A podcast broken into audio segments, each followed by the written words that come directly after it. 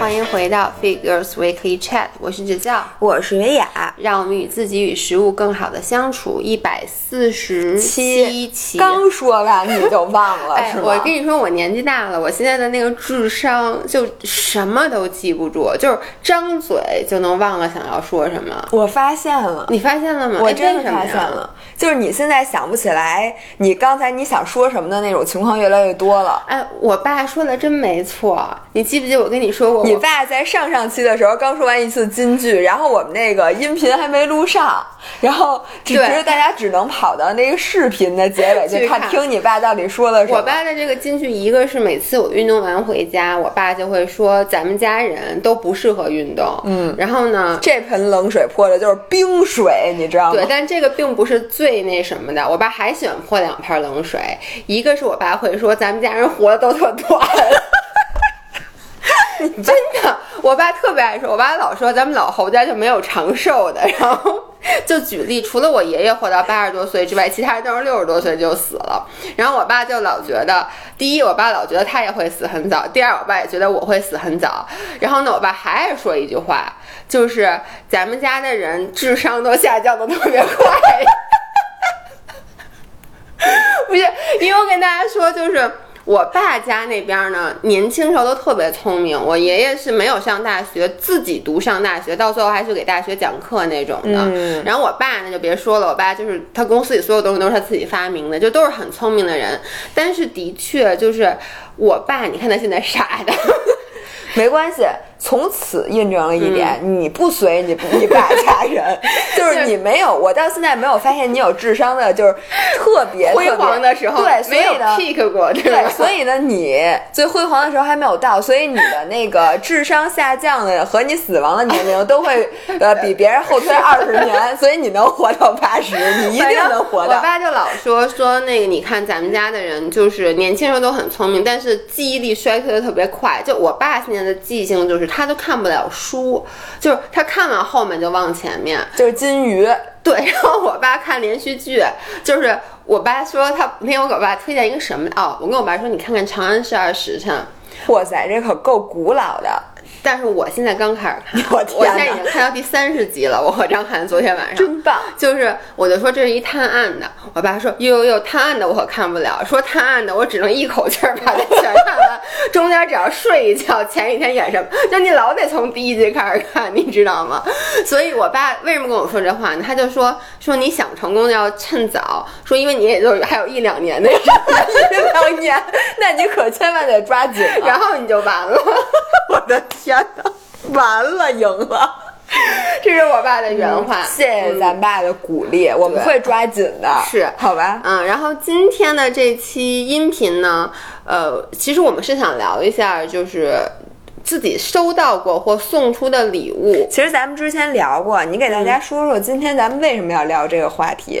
哎呦，本来我其实还挺高兴的。是这样的，大家都知道老爷有一只狗，小狗叫笨笨，它之前经常出现在我们的 vlog 里面。然后就大家之前有一阵儿说说音频在有一期音频的什么什么第几分钟第几秒有一声出现了粗重的喘气声，对他们说出现了灵异事件，旁边有人咳嗽，对，那个其实就是我的狗在咳嗽。然后呢，这只狗在周六的哎周日的时候，周六还是周周六周六晚上的时候，然后就去世了。其实是被我给送去安乐走的，因为他到最后就是已经。呃，我上周上周二我们两个直播完，然后呢，姥姥和我在车上，之后突然我爸给我打一个电话，就跟我说说那个笨笨不太行了，让我第二天回去看一下。然后我回去看的时候，其实他当时，我现在最后悔的是，我当时没有送他去医院去做安乐，因为其实当时他已经不行了，就是你知道和人老了是一样的，就是你。笨笨去的时候是他已经十六岁了，就用人类的那个年龄来换算的话，其实已经算是一百岁了。一百多岁了，真的算是非常非常高龄的狗了。然后它到最后就是他在后半年，就今年从去年下半年开始到今年，他已经就是耳朵完全听不见了，然后眼睛也看不见了。你知道，就是以前门外有一点动静，他就老叫，你记不记得？嗯嗯所以咱俩原来录音频的时候特别怕他在旁边，就得把他关起来，让他老吵。但你看后来咱们录音频，他一点声都不出，就是他已经完全听不到了。我有时候，比如晚上我回家，我想去遛他，他在睡觉，我都。嗯不知道怎么去叫他，因为我如果突然拍他一下，他他会吓一跳他吓一跳一激灵。其实他到最后的生活质量就已经不太好了，然后就是从上周开始，他可能就你知道人老了器官衰竭，然后就很容易出现炎症。其实我姥姥当时去世就是这样的，很多老年人去世都是，嗯，就是器官衰竭了，然后气内脏出现了炎症，然后呢就开始流脓，就他就会吐。就是吐东西，然后呢也吃不下东西。我当时周三回家的时候，他已经这种情况了，然后我就没舍得，嗯，而且你就心里会抱有一个幻想，你就觉得没准他自己能好，因为首先我心里已经很清楚，我不可能再带他去治病了。我相信养过狗狗的人都有这个经历，就是他其实，在大概十岁的时候生过一次大病，你记不记得？癌症对，癌症，然后太可怕了，他那次对他起了，他在一周之内身上长了七个巨大无比的瘤子，然后血管瘤是吧？我忘了叫什么瘤了，反还正是淋巴淋巴的，好像我带他去那个医院的时候，医生就跟我说，这个百分之九十九点九是恶性的，因为它长得太快，它一周之内长出来的，而且那个瘤子它是软的，医生就说如果硬的话可能还好，如果是软的话就风险特别大。然后当时问我做不做手术，哎，不是十六，他当时已经十二岁了，嗯，我当时就一咬牙给他做了手术，我现在觉得我当时决定是对的。其实当时医生都劝我说，你可以不用做手术，因为这狗都这么大了，它其实经不起折腾。那个手术做了五个小时好像，然后我当时还是做了，做了以后呢，他好了，对他居然好了，然后那医生说最后说发那个做活检发现是良性的，然后那医生跟我说这个几率是非常非常低的，医生都无法解释为什么一个良性的肿瘤能在那么快速的时候长了那么多。当时我还记得给你发照片儿，对，而且当时我有我当时而且他做完手术，我看见他简直了，特特可怜。但是他是一个坚强的癌，不是癌症，不是 cancer survivor，他也是一个肿瘤的那个 survivor。对，然后呢，这次呢，我就想，医生也跟我说了，说你这这么大年纪，你就不要去治，而且其实这个就牵扯到一个生死观的问题，这跟对对人是一样的，对吧 Exactly，？哎，你当时你知道这件事发的发生的时候，我就跟张涵有了这么一番对话。我就跟他说，当时我们已经决定周末带笨笨去安乐的时候，我就跟他说，我就说，如果是我的话，我只要得了那种，我觉得是。不是我觉得啊，医生觉得是不治之症，并且就如果你治这个病，你第一自己会痛苦，第二你会给家庭带来经济负担的话，我肯定是选安乐死。嗯，然后张涵当时就觉得这是一个不负责的选法，他就说：“那万一你的父母并不希望你安乐死呢嗯，我觉得也得分这人多大。你要说咱们就是年纪轻轻的，我觉得只要有一线希望，肯定还是治的。但是就跟你笨笨似的，他十二岁的时候，你是肯定不会送他去安乐死，要我我也会给他抢救一把，因为我觉得他现在还没有到时辰。但是如果说咱俩都八九十九十多了，你说得了什么绝症，那你说还治什么劲啊？你知道我都活够本儿了？”。但你知道我的观点就是，第一，我对我觉得死亡没有那么可怕。嗯，然后呢，第二是我我说的就是前提是这个病，如果你治可能会拖垮，就是从经济上和精神上去拖垮这个家庭。那我觉得不管我多大，我可能也不会治了。嗯，而且没准自己能好呢。我我 没准自己能好，真的，我看过好多好多好多，就是各种那种就是自然疗法、什么的，草本顺势疗法什么的，都是得癌症之后，然后说，哎，我我不接受这种化学的什么化疗，这我都不能。然后人家跑到那个深山里头，开始鼓捣各种的什么草药啊，然后调呼吸，做练那个各种什么正念，人家好了，这多的是。是，反正我我老觉得这种用我爸的话说，这种事儿不会发生在我们侯家人身上。这时候请不要再提你爸了。我不 就我们家人都短命，anyway 开玩笑啊。但是我自己个人的观点就是，如果说我得了不治之症，并且呢这个治疗过程痛苦且。就是希望非常渺小，而且会花大量的钱。其实不光是金钱，就从精神上，你其实会让你的家人陪你就是特别难受。一个是你受了很多很多很多罪，对有可能你呃，就是之后这一段时间受的罪，已经把你生前积攒的所有的幸福都给消耗光了。对你说就是特别对等你去世之后，你都想不起来你没病的时候有多美哎，好。你说太对了。就你记不记得你说过一句话？你说你人生的追求是要 maximize 你每时每刻的幸福感。对，max maximize 你最终获得的总幸福，总幸福，对但是你你其实等于说你到了那个程度的话，你每天都在不断的削减你之前好不容易积攒起来的那些幸福，没错至。少我个人感觉是这样的。然后呢，笨笨其实也是，就是我周三没舍得带他去去安乐，然后把他本来我想把他拿回家，但是医生跟我说你不要再开车折腾他了，因为他当时放在我爸妈那儿，于是我妈就照顾他。你知道一开始我妈还是说，哎呦。就特别有信心什么之类的，结果到最后，其实我妈说你赶紧把它拿走吧，为什么呢？因为就是他不吃东西，我妈就拿那个针管去给他强喂，但他的肠胃其实已经腐烂了，所以他那个你知道他灌进去以后，他就会从他的鼻孔里面流出那种血水，带着那个就是。哎呦，听别说了，别说了，别说了，不第一行，我听是不了这个。非常惨，而他已经完全站不起来了。第二是那个味道，就弄，因为你知道北京上周上周还挺冷的，但我妈每天都只能开着窗户，就是它那个味道是特别特别难闻的。哎呦，你别说了，我觉得他太可怜了。如果是是我，就说实话，做安乐死这个决定是并不容易的。嗯对所以当你跟我说说我送笨笨去安乐死的时候，我当时就觉得，就是我非常非嗯常赞同你这个做法，我就觉得他不应该再受苦，而且他绝对活够本儿了。对这时候送他去安乐死呢，是一个非常体面的死法。是的并且呢，对大家，如果你不是，如果你说让你妈在这种情况下再照顾笨笨一个月、两个月，就是你妈对笨笨的感情，就不是说没有了，也会被消耗掉对，而且到最后我的，你知道，就是我们送他去医院的过程中，就是我们得把四个窗户都摇下来。其实当时我特别冷，但是他那个就身上，他因为他的内脏其实是腐烂的。反正到最后，那个医生也说说你这个决定是做是对的。然后我必须得说，当时我就哭了一下，嗯，就是因为当时医生说你要不要陪他一起走，很多人会选择什么什么意思？不是 陪葬，不是，就你可以陪伴他。你知道你当时抓着我的手，我心一激灵。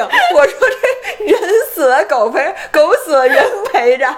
那，他的意思就是说，就他在安乐死的这个过程中，有的主人会选择就是看着他，然后有的人就选择说让医生去处理，很多人会选择让医生去处理，然后我就觉得我需要去，就是亲眼见证这件事儿，所以当时那件，这是我人生经历的第二次。和我很亲近的人或者动物告别告别，一个是那次我姥姥，然后呢，再有就是笨笨这次，就是当时我哭出来，就是觉得很难过的那一瞬间是，当时我一开始就把手放在他的身上嘛，他是有呼吸，他的呼吸非常沉重，就是他每一次吸你都能感觉他那个是那种呼噜呼噜的声音，然后那个针打过去以后，整个可能也就二十秒钟吧，然后他那个那个身体就不动了。对。嗯，就就一下就就是一开始你是觉得那个他的呼吸非常沉重，你觉得他非常痛苦，然后突然一下那个感觉就是世界好安静，就是那个屋子里好安静，然后那一瞬间我没忍住哭了，但是当时我也没有那么难过，因为我总觉得这对他来说是一种解脱。没错，我觉得最难过就昨天我发给你，我的天哪！我跟你说，你简直太害人了。同学，我描述一下啊，你知道，因为那个老爷给笨笨选择的是那种一条龙服务，对一条龙就是你送去安乐死之后，再举行一个小的葬礼，然后再给火化。对，然后最后这个过程是他呃，就是你你是看不见的这，大概多少钱啊？呃，一共是一千六。哦，那还挺贵的。对，就但它是包括安乐死整个啊，它就是安乐之后，然后他们会把这个遗体当时让你做一个小的告别，然后他们就收走，他们会进行火化，然后整个过程还会特别逗，他们还会让这个狗的尸体在佛经前面躺我一宿看见了，我 看对，见了。然后他们整个这个过程是用视频记录下来，然后呢，结束了以后会发给你视频。昨天晚上我本来真的挺高兴的，在干就干各种事儿，然后突然收到医生给我发这个短信，然后说视频你要不要看一下？然后我点开就在他，我跟你们说，好大同学们，哭，我那是一个竖屏的视频，上来就配着那种特别。哀伤而宁静的音乐，然后这里面这时候就出现字幕，什么什么那个我没有走，我只是换一个呃笨笨只是换一个方式来爱你，说怎么怎么，你们能理解吗？就是一页一页的，就是他那个视频没有人说话的视频，配上这些字文那个音乐，太坑人了。而且他那个画面是笨笨的尸体躺在那个佛堂里，然后有人去帮他擦拭身体，没错，还有人转经什么的。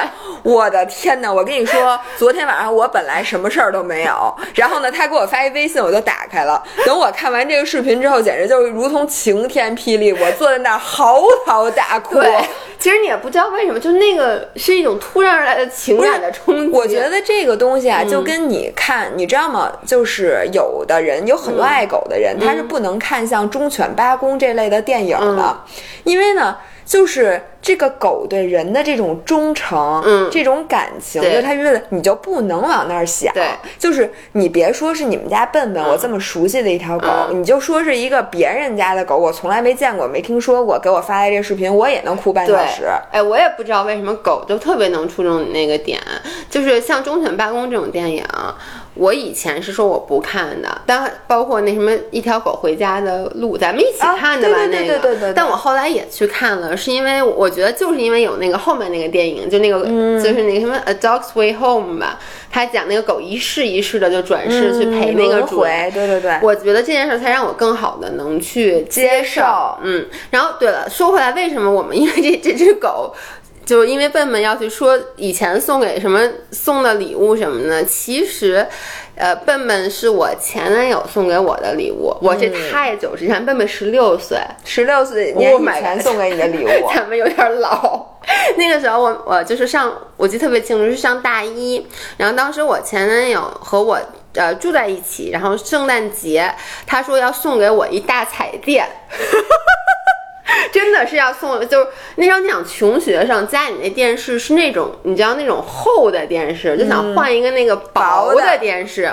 然后呢，他当时在一个奶茶店打工，他从大概什么十月份就开始攒这笔钱，结果到十二月份的时候，哎，我跟你说，奶茶店打工发那那个年代发的都是二十块钱的。纸钞，嗯，然后他是拿了捏了一摞厚厚的，上面还还沾着那个奶茶粉的那种钱，跟我说走，咱们去买一大彩电。就是我现在回想起来，觉得好浪漫。是，就我现在想起来就觉得那个时候特别温暖，是因为你真的有很多东西都会让你很有期望，你很想为之去奋斗，你知道吗？我真的就记得他那个每天晚上。大概可能要两点多才能到家，因为奶茶店是一点半关门，他就会把那个小费，就二十几块钱，有钢镚儿什么放在那个那个就是那个罐子里面，就那是一件特别幸福的事儿。然后我们俩就拿着那个钱。就坐地铁，想去当地最大的一个那个电子市场，就类似于咱们这边的国美，什么苏美、苏宁电器，对，买彩电。然后在路上的时候，我就刷手机，然后看到那时候刚有智能手机，然后看到了一个广告，是那个论坛上有一个人说我们家狗下了好几只小狗崽子，它就在那个商城旁边。然后呢，我就说我想去看看，结果后来回来的路上没报大彩电，就报了一只小狗。你是就突然一下就想要狗，还是你一直想要狗？嗯，其实是这样，就是我当时吧，我前男友他送了我一个礼物，就送了我一个那个时候叫任天堂的那游戏机，你知道那种小的那种任天堂游戏机。我也玩过，好像。对，就里面可以养电子宠物，电子宠物，但是高级的电子宠物，对对，就不是那种咱们小时候那种小鸡蛋那种电子宠物，是那种高级的电子宠物。然后我就养了一只喜乐蒂，就是笨笨那个狗，它就那个我养那只狗就给它起名叫笨笨。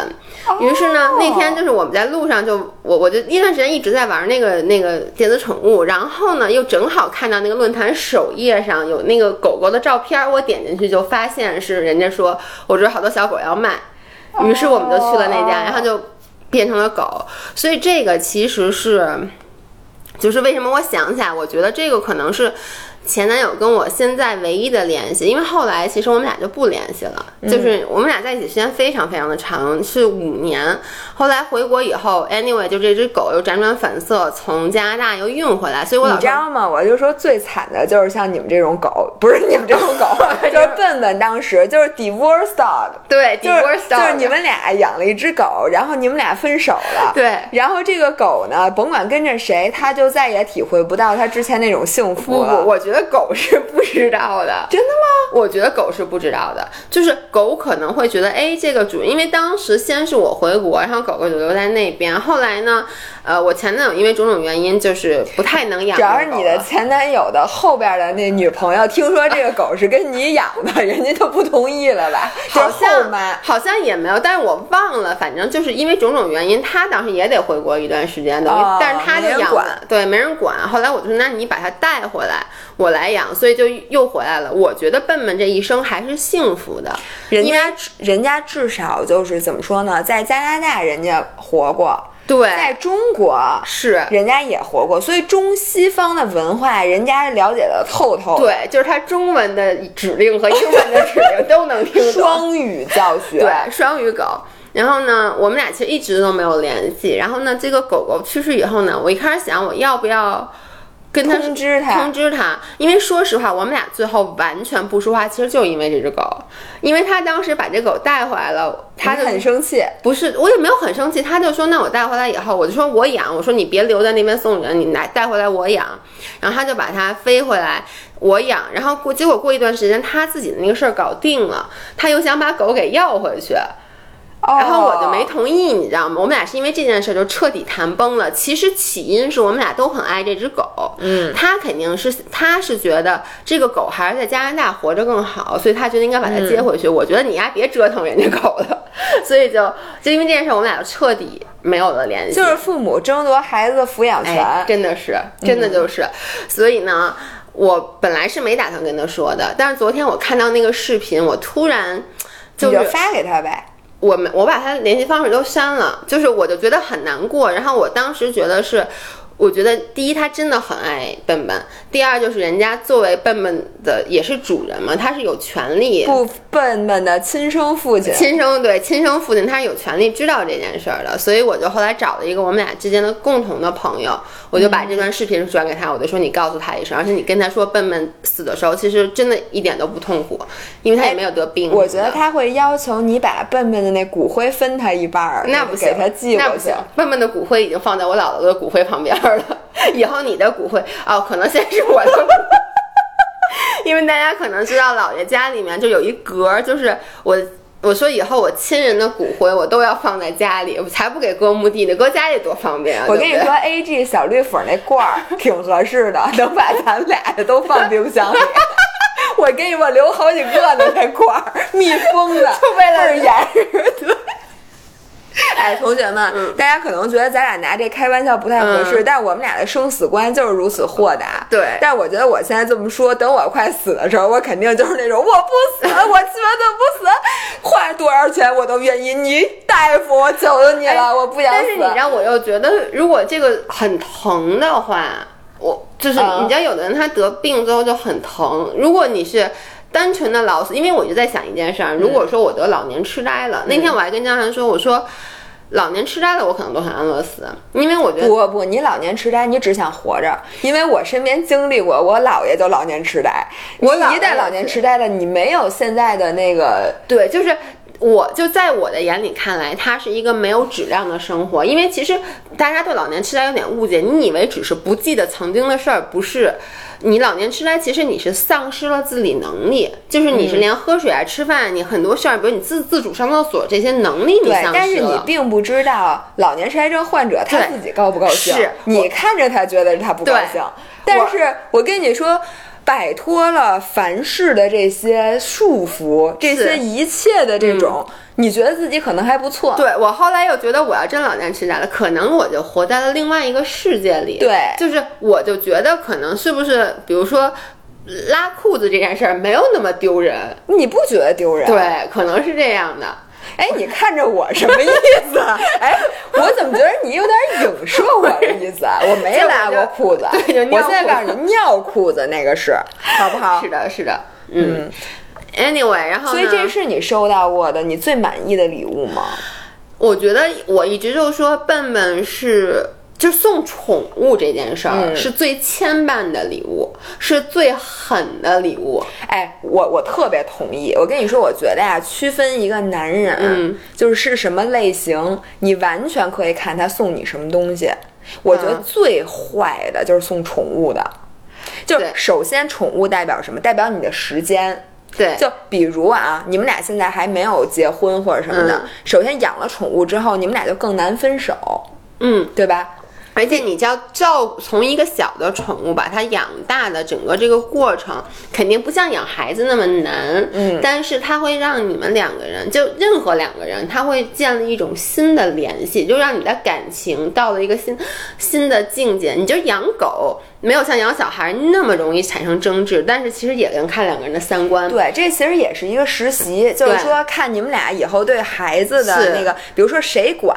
对你要是想看这个男的以后在你，比如怀孕生完嗯孩子之后，他会不会半夜起来帮你喂奶呀、嗯怎么着？你就看他早上去不去遛狗。嗯就是你们俩肯定提前说好，说什么这个谁管，谁谁弄这屎，嗯，对吧？然后那个尿，因为小小狗都会尿的满地都是，小猫的话每天都得铲屎。对就是你看究竟他愿不愿意干这活儿，你就能判断以后。但是我觉得，如果男生送你这礼物，嗯他第一个肯定是想跟你就是过日子，就是，不想跟你不可能说我要是我跟一个女的，我就不想跟她在一起，我还送她一只狗，没错，没错。然后第二个很有可能他就想跟你住在一起，对吧？嗯因为你们俩得一块儿养啊，或者你们俩已经住在一起，那就更难分手。嗯第三个，他想用这个宠物来占据你很多很多时间，嗯因为本来你还看看王一博啊、王嘉尔啊嗯什么的，你天天对着这条狗，我跟你说，你有多少时间都不够用。是的然后你的世界就只有这个人和和这条狗。是，而且就他跟你建立起的联系，你看，像我刚刚才说了，如果没有笨笨的话，我这辈子都不会再想起我前男友，因为时间已经太久太久了，你知道吗？你像我跟老爷公在一起都十年了，就是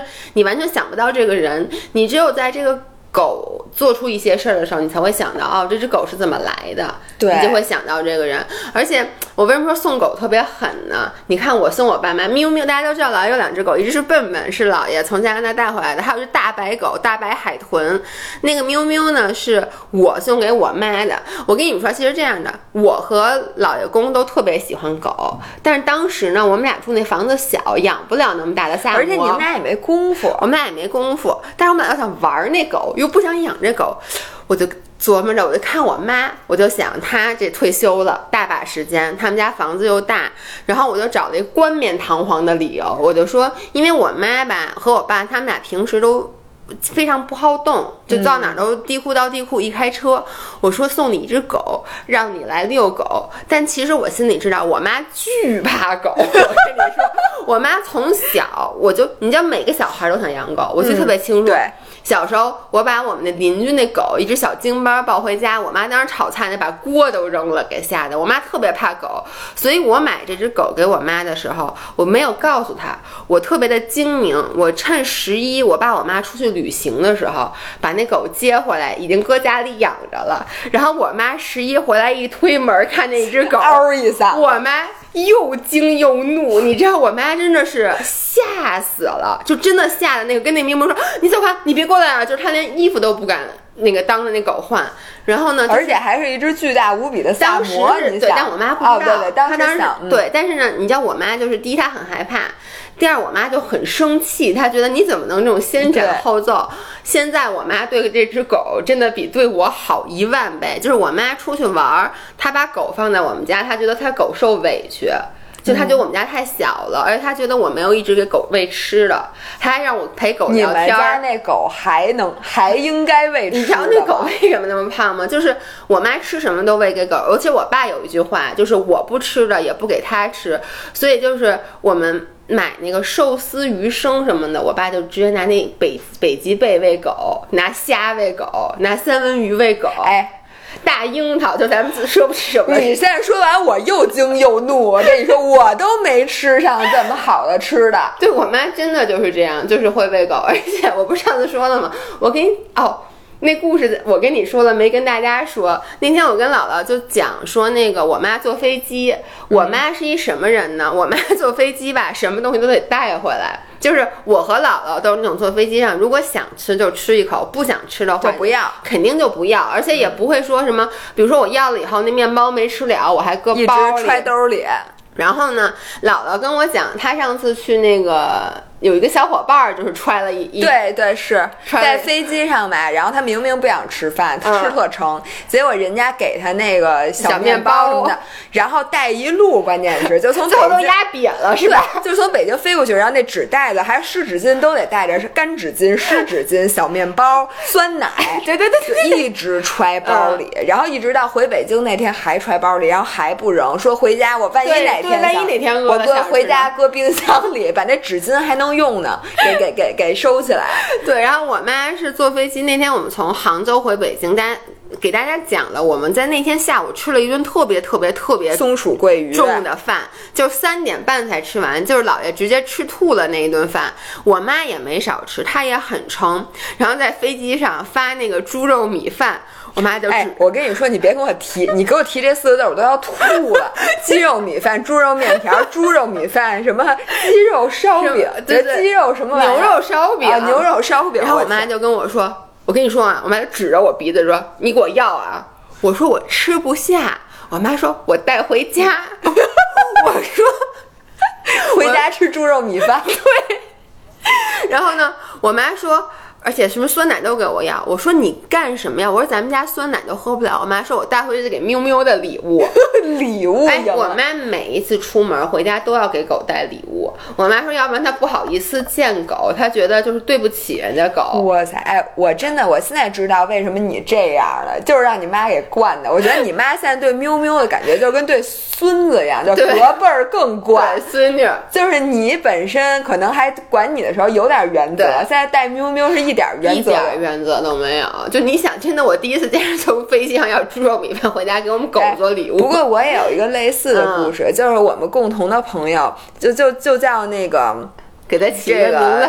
不是，就叫老王吧，就老王和他媳妇儿 的故事，就是老王吧，老王吧，老王吧，对不起啊、老王老王老 王。老王呢，他平时工作非常繁忙，嗯就是经常晚也是从事互联网这个工作的，然后晚上经常很晚很晚到家。嗯然后他媳妇儿呢，就每天正点下班，也不是正点吧，反正怎么着八点也到家了吧。然后就晚上空虚寂寞，然后老王也不回来陪他。嗯，呃，这个是他们俩的矛盾之一。然后这样呢，其实就是老王是一个特别特别喜欢狗的人，嗯，但是他媳妇儿呢怕狗，是的。然后有一年他媳妇儿过生日的时候，老王就送他了他一只大金毛。然后，哎，我想知道老王当时回家，他是在他媳妇儿已经在家的情况下把这狗拿出来，还是他媳妇儿没回家，现在已经把这狗给领家了有这个细节我就不太清楚了。我知道的呢，嗯就是老王的借口是说，你看我不在家，嗯我买只狗来陪你。然后呢，他的媳妇儿就是又惊又怒，就简直就 哎，他这辈子想象每一个不喜欢狗，就比如有人送我一个大蜘蛛，我 说我晚上回家晚了，我买只毛蜘蛛回家陪你。你别叫我，咱们录着音频呢。你看我身上立刻就已经起了鸡皮疙瘩。就是一样的道理，是的。然后呢，这个是我听说就是最不好的这种礼物。但是我给你讲，嗯现在哎，同学们，这只狗你们都认识。这只狗曾经无数次出现在姥姥的 vlog 里，就是姥姥曾经的男朋友小布。对，这就是这只狗。然后结果呢？老王自从买了这只狗，嗯回家越来越晚，越来越晚。然后本来他答应说说什么，呃，晚上你遛，早上我遛。嗯然后因为他回家非常晚，有时候早上也不遛然后他们家又请了阿姨。然后呢，最后就是反正他媳妇儿负责了这个狗狗的基本上全部全部的生活。但他媳妇儿现在也开始爱上狗了。对，我就记得最开始的时候，他媳妇儿是这样操作的。嗯我去他们家，发现他们家没有一点儿能坐的地方，嗯为什么呢？为了防止这个狗上沙发，他们家在沙发前面放了一个礼宾带，你知道吗？就是把沙发拦起来，这样那哦狗不就不能窜到沙发上吗？嗯但是这就意味着我也没法坐在沙发上。然后他们家满地都铺的是那个小孩儿的那种，就跟那个。拼图似的那一块块软垫儿、但它就五颜六色的。你朋友，我觉得他是洁癖，对不对？对。那你知道他他殊殊不知，你知道那个垫儿要是被尿上了，那就渗进去了，那可难清理。可能经常他就换换了。然后呢，还有就是哦他出现在我面前的时候全副武装，首先戴着一个口罩在家里啊，嗯然后呢戴着两只塑料手套，然后他在他们家就一直这样待着。因为他说说我只要跟狗接触，嗯我就必须是戴着手套和口罩。因为他觉得那个狗狗不干净。他觉得一个是那个狗老咬他，就是老跟他硌他手，他的手会被咬破；嗯一个是他觉得那毛他过敏。嗯，所以呢现在呢？然后现在就是，呃，他后来他后来就变得无比的爱这这只狗。然后现在有多夸张？嗯就是他只要不在家的时候，嗯他就会一直在看那个监控。他们家有一个监控，他就恨不得就跟那个有的人一边上班一边看直播似的，啊他就一边上班一边把那手机摆在那啊儿，一会儿一会儿看，可爱一会儿看，爱。哎呦小布，然后呢，只要出。芝麻大点儿的事儿，就迅速。我们有一个小布家长群，嗯就是我们有有后来有六个人，那史阿姨他们也在，史阿姨不是是经常帮他们带狗吗？就说：“哎呀，完蛋了！说什么小布的脚上起了一个什么什么的红疹子，怎么办呀？”然后一发来照片，我都得拿放大镜才能看见，你知道吧？就变成了如此邪乎的一个人。对，所以我觉得基本上收到宠物的人，除非这个人对这个宠物是过敏，就是 physically，因为我知道有的人是生理上的不能接触宠物。我觉得 otherwise 的话，基本上我认识的那些嘴里说不爱宠物的人，最后都会被宠物给感化。所以我觉得宠物。嗯，还是挺好的礼物，但是首先还是那句话，你得 make sure 你愿意跟这人去长长久在对，一起。我觉得最讨厌的呢是，就是你把这个宠物当做一个礼物送给人家，然后最后你们俩或是分手了，或者是你们俩的生活发生改变了，嗯那你你没有十五年的 commitment，其实你是不应该去养宠物的。对对对那你这宠物之后你怎么办呢？所以它不是一个一时兴起的礼是的物。，是的，对，嗯，哦然后我我又想起来一个，就是我听说就是男的送女的的礼物里面，我觉得最搞笑的。务实的还是浮就是特别体现这个人的特点，嗯就是呢。当时老何有一个朋友嗯叫 老魏，老魏吧？对老魏老魏吧，然后呢，他呀基本上之前没怎么谈过恋爱，嗯所以呢，他对于就是怎么怎么那个哄女朋友的欢心特别那个不在行。但是他当时呢找一女朋友，现在是他老婆了啊，特别漂亮，大长腿，然后呢人家工作也好，什么都好。嗯于是呢，他就就是想尽心思说那个不行，我得送人礼物。当时正好是一情人节，嗯然后他就问老何说：“哎，说这情人节我得送那个什么总一个礼物，说我送什么呀？”然后老何当时特别忙，嗯，就说说那个你看看花儿，说你的最简单的选择，你就送点玫瑰花，多送点儿。结果呢，他就工作去了。一会儿，那个老魏就发来了这个长长的一大串微信，嗯。先是放了发了一张玫瑰花的价格的截图，嗯。然后呢底下发来说玫瑰花在二月份溢价太高，他是一个搞金融的啊，溢价太高，说这个平时你看啊，一月份什么十二月份价格都是多少多少钱，但二月份突突涨可能得几十块钱一支，说这太贵了。夸叽又发了一个截图，这个截图是同样一家卖鲜花的网站，然后这款花的名字叫清爽女孩儿，说哎，我觉得这个性价比颇高。然后呢，老何点进去一看，发现是一束菊花儿，就是还是黄的白的、黄的，再配点绿叶儿。然后讲那个花的名字叫清爽女孩儿，这一束花说，我觉得这一束花不错，特别配它，因为它就很清爽。对他是不是送给他的时候说你在我心目中 是然后问题是，光是这，然后呢，老何就说说哪有送菊花的呀？说你你是不自己不想活了，还是不想让他活了？然后他就说说这样吧，说我给你再给你推荐一个，说你可以给他买点首饰，嗯就首饰这东西肯定送不错，因为老何也是这么干的。嗯结果呢，说首饰不要紧，一会儿呢，他又发来一张截图，先是一张那个黄金的那个首饰的截图。嗯你说谁让他买黄金首饰了？黄金首饰保值啊。对，没错他买的，他就是这么想。但是呢，他发一张截图就是说。这个黄金嘛，不如买金条，嗯因为呢，你买成首饰，它其实溢价也颇高，对吧？因为你给它弄成首饰，它嗯并没有增加黄金的克数，但是它比黄金一克要贵。但是买金条呢，你说我上来给人送一金条，我又不是土豪，张涵送过我金条，张涵真有钱。那个金条现在还在我妈的。我溢价颇不是，我跟你说，那涨了多少倍，你知道吗？真的呀，你知道那金条买的时候就多少钱？我跟你说，金条现在多贵，你知道吗？我不知道金子现在特别贵，就是真的吗？赚发了。我跟你说，虽然就一根儿吧，我也收过金条，我回家找找去。然后就是说金条这太贵了，嗯我也送不起，我也没必要第一次送礼嘛。然后说我发现有一个和那个金条同样寓意深刻的，嗯那就是保险。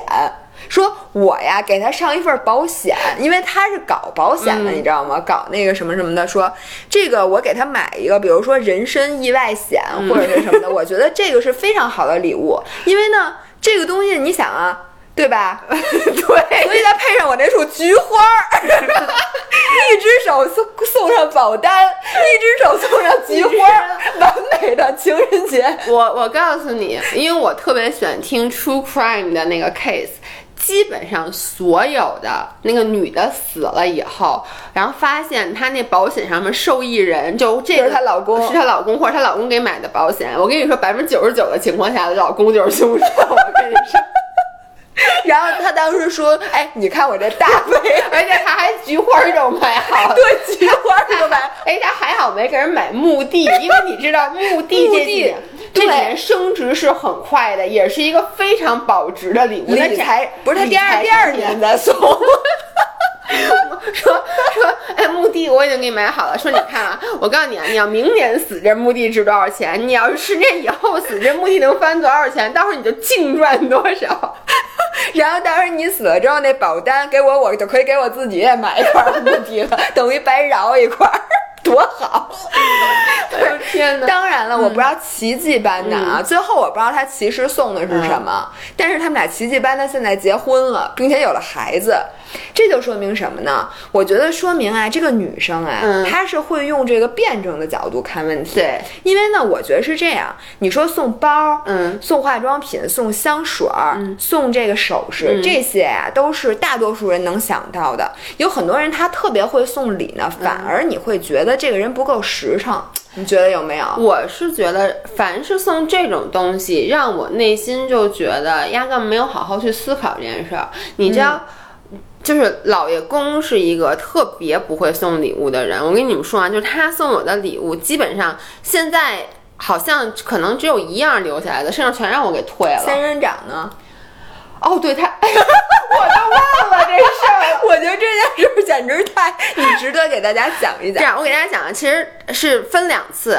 是老爷公一开始刚跟我在一起的时候，我过生日，然后呢，他就决定送我花儿。老爷公呢，我必须得表扬他，就是他在我身上是舍得花钱的，没错就是他那会儿其实也挣不了多少对，就是挺穷的，就在四大。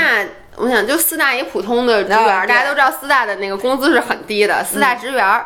然后呢，他在我们俩刚好的第一年，他送我的生日礼物，其中一个是一束蓝叫做蓝色妖姬的玫瑰，大家都知道那个。然后呢，但是他买那玫瑰就是之奢华是这样的，那个玫瑰那天我上班呢，然后呢，他就而且你知道，他送人礼物啊，就是。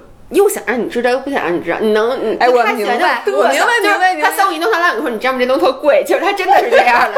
然后呢，那天早上他就开始给我不停的发微信说，哎，那个有人联系你吗？就是那种说那个上班呢，说哎。有电话进来吗？哎，没有人找你吗？就一上午一直在不停的发。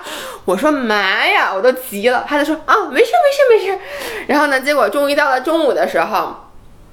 那个前台的小姑娘跟我说，有人在门口等我。当时姥爷可是在家里中心是一个嗯正经的工作场所上班呢，然后我一出去惊呆了，是一小丑，啊，当时那小丑鲜花儿特别流行，特别我也收收到过。就是 literally 是一个真实的小丑，当着公司好多人好多人的面儿，就开始看见你说，哎，您是侯小女婿吗？啊，就开始给你变表演，对对对对。我觉得，而且是那种特别 low 哎的、，我想知道，你当时是怎么说的？我当时又惊又怒，发说所有的礼物都是又惊又怒。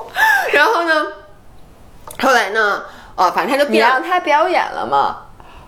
就我我中间制止了他，哦一开始他就没问为你不知道他要我干什么他都没问我要不要表演，他就突然开始表演了，还有杂技的东西，他还把一个什么鼻子一下套在鼻子上，一会儿又没了，你知道那种表演。然后后来呢，被我制止以后，他给我拿出了一束巨大无比的花儿。我跟你们说啊，首先那花儿他妈不是鲜花儿，就是因为你的蓝色妖姬，它其实是那种。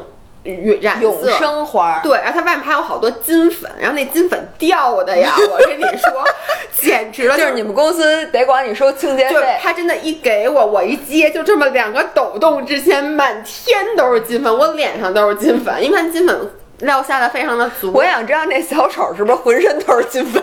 小丑浑身都是然后白本。就是本来他送来的时候，那束花是纯金的，然后到这儿时候已经变成蓝的，金粉都已经掉差不多了。然后我就收到那束花，但你知道吗？当时你刚跟一个人在一起的，如果现在我会把这幅花直接扔在张涵的脸脸上上，就说你呀买啊那。但当时呢，就是我还不太好意思，而且我觉得人家费心为你准备的。然后呢，我觉得张翰如果不提这事儿也就罢了，但他是那种送完你就过一会儿又跟我说，有人联系，有人联系。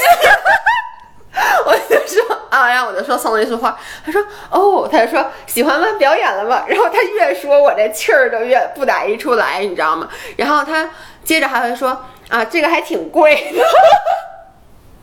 我本来不打算问他多少钱，因为我知道多少钱我火更得大。他非跟我说这还挺贵的，在我还没问他多少钱的时候跟我说一千五呢。你说 你当时 我当时真的急了，说这这花能退吗？对，我说小丑，你能把这花拿着，把那一千五 还给我，还一千二就行。人家可能说我都表演了，我想说我再给你表演回去，咱俩看咱俩谁更丑。反正就是张涵他老送我这种特别华而不实的东西，包括他还送过我什么那种手链，就特别，我因为我不戴首饰，那个是老何教他的，啊，是这样的，他先在第一年的时候，就是配合着那束花儿，嗯他送了我一个手链儿，一个项链儿，巨难看，就你这样那种呃我知道，我见的照片上面带什么我带记得记得。带带石头，哎，我发现直男有一个特点，直男审美，他总是能在这个首饰店里挑出挑最最难丑看的一款送给你。对，就是上面带那种大大，因为也不是真钻石，那种假的大石头那种，而且是亮晶晶的，你知道吗？还我记得特别清楚，那个中间那大石头就那水晶是黄的，你知道吗？黄水晶，但是假的黄水晶啊。然后呢？于是后来第二年，老爷公就说又是我生日还是还是纪念日啊，然后他又去问老何，嗯说因为那个我确实不好伺候，就说应该送点什么礼物。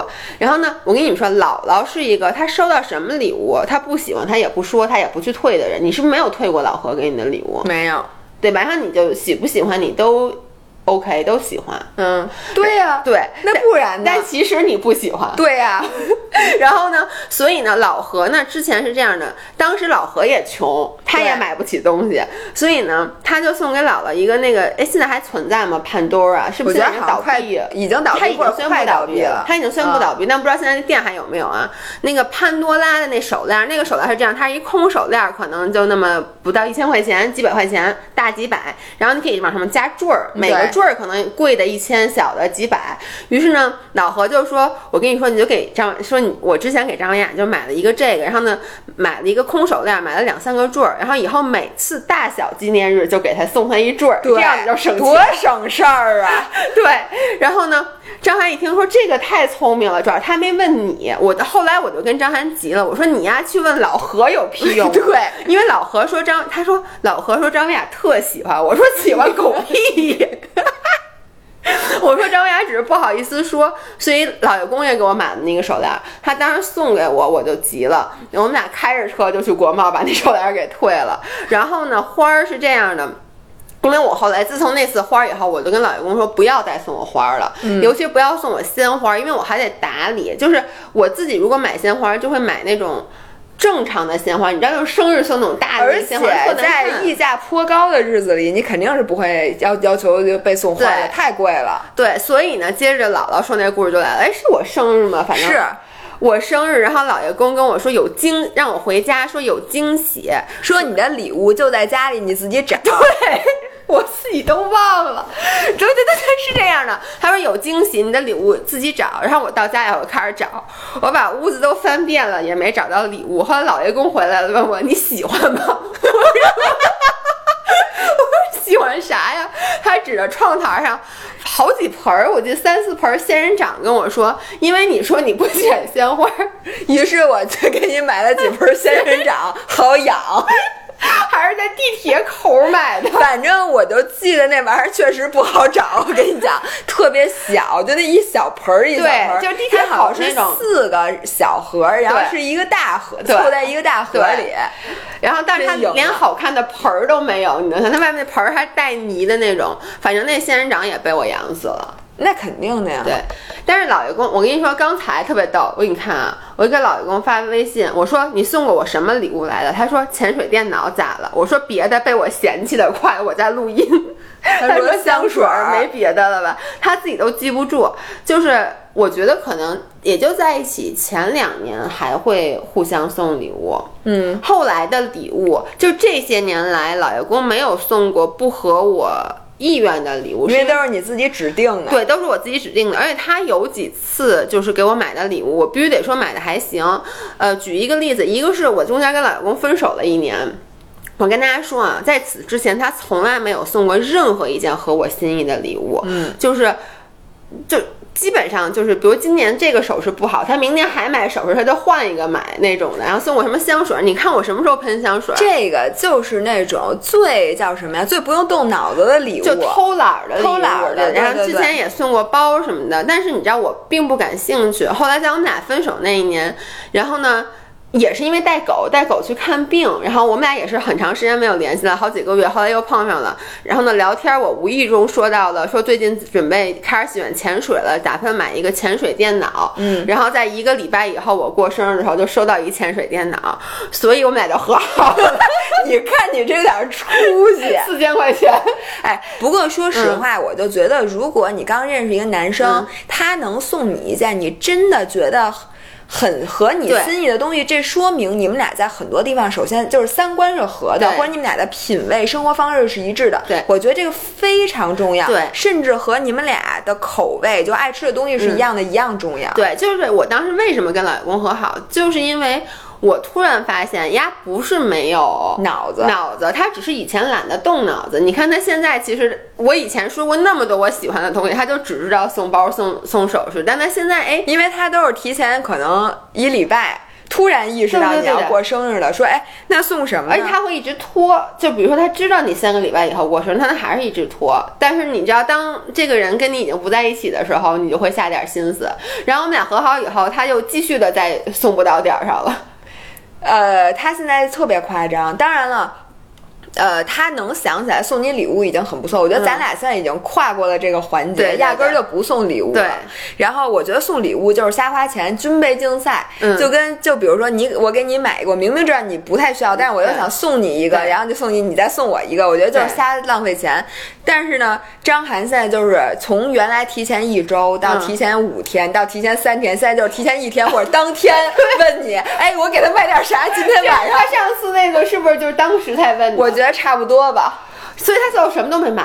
然后你知道吗？然后我就特别生气，为什么呢？因为我过生日，他就什么都没买。然后不是，但是人家在家门口等了咱俩半个小时，进来发现没有饭吃。是是是，然后当天他跟我说说，哎，我带你去买点滑雪装备吧。结果我们俩到了滑那个滑雪那个磁器口，我什么都没买，他买了一块新板儿，买了两件新衣服，买了一双鞋，就是。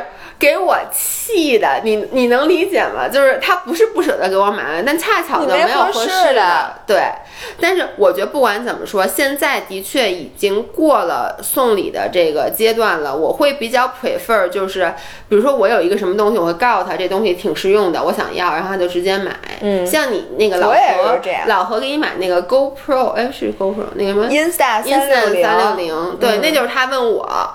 说哦你们俩纪念日送点什么好？我说我告诉你啊，我说张伟刚给我发完微信，他说他想买这个，就是这种就比较实用。对，我觉得我收到的不是那个男朋友送的，嗯。但是是朋友送的，就是近几年我觉得比较心仪的礼物。一个是我那个佳明的那个手表，那是你的第一块运动手表，对，呃，不之前咱们用 Apple 哦 Watch，、但但是后来就没有用。对。然后呢，佳明这个手表呢，其实是当时我们刚刚开始说认真的说跑跑步啊、嗯。骑骑车呀、什么的，嗯。那会儿人家朋友送给我的。然后这块手表就极大的燃起了我的这个训练热热情哎对。并且你可以 track，你可以去分析数据，然后之后你就觉得，哎呦，那你这个力量训练也用这个，然后有氧也用这个，游泳也可以用，然后怎么着滑雪什么的都可以用，就一下帮你打开了一扇新的大门。哎，不过你先要让我想，还真的是，就是当时他们送你那块表的时候，正好是你刚开始跑步的时候。如果他没送你那表，你可能也就随便跑跑就完了。就那块表，你突然开始跟我提一些奇怪的数据，什么配速这个对那个，因为那个都是苹果上面监测不到的数据。对，所以我觉得这个对我来讲嗯是一个比较让我印象深刻的，就是还是得说白了，得投其所好，就确实是你需要的东西。对。嗯，然后你知道我发现这几年我嗯送出去，或者也不是送出去，就送给别人，大家比认可度比较高的礼物，还有就比如说像。呃，那个我给我妈买的那个洗碗机，嗯然后以及我跟大家说，现在姥姥和姥爷用的这支录音笔，啊就是我送给我爸的某一年生日礼物。其实这个这个录音笔，很多人问我们用什么录音设备，这个录音笔已经非常非常老了，它的这个录音笔可能已经十十几年了吧。嗯就当时我还在那个。我的第一份工作，我那时候可能月薪也就一万块钱。然后呢，当时我爸过生日，然后我看到他喜欢这录音笔，这录音笔当时就卖五千块钱，我就给他买了。然后呢，我爸一次都没用过。然后我们俩开始录音频的时候，我问我爸，我说你的录音笔还有吗？我爸发了，吧。所以这是你送出了成功的礼物，就是因为你最后收回来了，是吗？对呀、那是太成功了！你想要不是因为有这个，大家可能现在还没录音频呢，哦，对不对？就是因为我说东西都是现成的，咱那也不用花钱。代表你爸你这这礼物送的成功了？当时我爸特别喜欢这录音笔，但你知道我爸他喜欢这种电子产品，他拿了他只是摆弄一下，你知道吗？他喜欢去研究里面的这个东西，因为我爸是。搞电做仪器的嘛，但他自己并没有录音需求。你说他录给谁听？我爸现在智商已经低到说，第一集演了什么什么，把第一集每集完了看完以后，赶紧把重重点总结下来，然后这样对，第二天看的时候，先把自己的音频先听一遍。对然后我觉得就是咱总结一下，有什么送男生送女生，就咱们觉得比较哦，成功的东西。我再说，还有一个，啊我觉得我送非常成功的，我送过我一个女性的朋友情趣用具，情趣玩具，就哎类似于小海报。我跟你说，同学们，小海报的那个优惠马上就有了。呃，by the way，这个视频音频不是有小海报不是小 sponsor 小海报 sponsor，sponsor，嗯但是小海报绝对是一个好礼物，送给女生的。对，就是那个是当时我送给我那朋友，我朋友说是他，因为他之前跟我说他没用过那种玩具，我说 Oh my god，这个绝对是叫什么？打开就是 eye opener，对可以吧？是吧？就是是打开新世界大门的一个。如果你送给女生，你们会迅速拉近你们俩距离。不不不，我觉得就是你 不不不不，你得本身跟这人是闺蜜啊，你别送同事就一般关系同事不是你说迅速关系你们俩距离，不要送那种关系一般的女性朋友，人家会对你有误解的。就那种很亲的闺蜜，我觉得这个是一个挺好的礼物。是的，对。然后我觉得吧，就是我送出去成功的东西，嗯。嗯都是因为我做了功课。比如说啊，哎像这个人喜欢照相，嗯，呃，或者这个人喜欢骑车，这个人喜欢滑雪，嗯。但是你并不太懂的时候，嗯你一定要找一个懂的人去问一下，你不能说我在上网一搜，然后就觉得哎这个东西他应该需要，就给人瞎买。你说太对了，就是。我我其实之前就有一个困惑，就是像这种比较专业的东西，嗯你比如说你知道我知道你骑车，对，但我我觉得是不是这些东西你都有了？就是我就给我钱就行了，你就给我十万块钱，我自己个儿去买一辆新车，十万块，我我没想送你新车，我想说的是，一百块钱。你知道我脑子里想的是什么吗啊？铃儿。我说给你那车配个铃儿，或者你谢谢你，或者你那座子是不是硌屁股呀？给你你给我换一沙发坐不是，换一套儿，换一套。啊，你那车上面没没套吗？啊，因为你们裤子上都带垫儿。裤子上带套，对，因为你知道我这次还有为什么我这次在千岛湖骑行的经历非常的悦悦人，就是因为悦人，就是因为我在那个租车的时候，老板问我说你们俩要不要做套，所以我们俩那车上一人套海绵坐垫儿，你知道吗？那骑起来真比第一次舒服太多了。我感谢你没有在我过生日的时候送我一个海绵坐垫儿，好，丢不起那人，咱们 好不好你？还是以前老霸气的，就那二八车什么那个巨大无比的那坐垫儿嘛，里面还带弹簧呢。特别棒，所以我觉得就是你如果想送你心仪的男生嗯或者心仪的女生一个礼物，嗯。然后呢，最讨巧的礼物就是比如说他现在开始滑雪，就是研究滑雪，嗯。他现在喜欢跑步，他现在喜欢骑车，或者他有一任何一个爱好，乐器啊，嗯。然后或者是什么爱好，你投其所好，但是前提是你一定要找一个懂行的人，你先问一下，对而你摸清他的路数，你再送，一定要送到点儿上。对，然后如果你弄不太清路数，就不要去送那种。比如说跟 size 有关的，比如说我我我不会送你，可能我可能不会送你雪板儿，因为我也不知道你喜欢滑什么类型的，你对软硬度的喜好。但是你是可以送他什么呢？你可以送他，比如头盔啊、眼镜啊、护脸这种，就是它不会跟你差特别多，就是它比较。叫什么均码儿？就你什么都能用这种的，就是包括像你骑车，为什么？假设说啊，我也没有要送你车啊，但是比如说车这个东西，你还得调教。我不送你车，不是舍不得花这十万块钱，我是觉得我也不知道。你说你不是得根据自己的身材去调教吗？那我怎么没事儿，我就所以我就说你把但是你说钱给我你，送一铃儿，这铃儿。他总想，对吧？对，他只要想，他只要你可以送一个很好的铃儿，他一定就可以把它装他自己车上，这玩意儿也不分码儿，对吧？男车女车都一样。你说我说的有没有道理？然后就每年我过生日都送我一铃儿，各种不同颜色的铃儿，先送一铃儿以后，你的铃儿上不有那个？再送一套儿对防雨罩，把这铃儿罩上。对。然后就第三第三年送我一盒儿，把这铃儿收起来，还可以放盒儿就。跟送就跟送你一个那个什么手机，然后每每每次就大小节日都送你手机壳儿是一个道理。哎，不过我真的觉得这是一个好想法。就是我就记得我们当年有一个老板，嗯美国老板，嗯然后就送给我一同事，他们俩应该感情挺深的，嗯就原来是上下属的关系。后来这个人反正感情很深，嗯他每年都会送他一条同样品牌的领带。嗯，就是，然后就攒了，可能得有十年，就每年都是同，就是这个牌子的领带。所以我觉得送男生还有一个什么好的呢？嗯就是比如说像 Happy Socks 那种袜子，嗯，你袜子你多一个不多，而且那个各种图案啊、嗯。或者什么的，就是你每年都送袜子，然后你就每年就不用想，你就知道他反正穿这牌子袜子。所以你要像咱们这种老夫老妻，袜子就是那种，他说：“哎，老婆，我没袜子了，你就去给他买了那种的。”所以咱们之间确实挺难送礼物的。还有一个礼物，我觉得比较好的是旅行。嗯就我爸我妈这次出去玩儿，其实是我第一次带他们出去玩儿，全由我花钱，嗯因为。以前可能我上一次在我爸妈出去玩已经有一段时间了，那、那个时候确实没挣那么多，主要是我们去的还都是瑞士那种地方，所以就是你没有办法说全部的钱都你来出。对然后这一次我爸妈玩那么高兴，我觉得跟别的都没有关系，就因为从头到尾没让他们花一分钱，其实不是钱的问题，而是让我妈回来那个感觉。对，你知道我妈回来，我爸我就收到我爸给我一转账，就要转给我几万块钱，我就没收。然后我爸就说你拿着吧，你也没钱。我说第一钱肯定有，第二就是你能感觉到他的那种兴奋的感觉，是来自于觉得孩子长大了的感觉。是的，你爸等这一天可等了 三十多年，我 终于等到了。对，OK，所以今天节目的最后，我想跟大家说一下，我爸他这辈子最大的愿望，我爸那天跟我说了啊我觉得。我爸跟我说，我就希望我走在街上，别人指着我说：“哟，这是侯世瑶他爸。”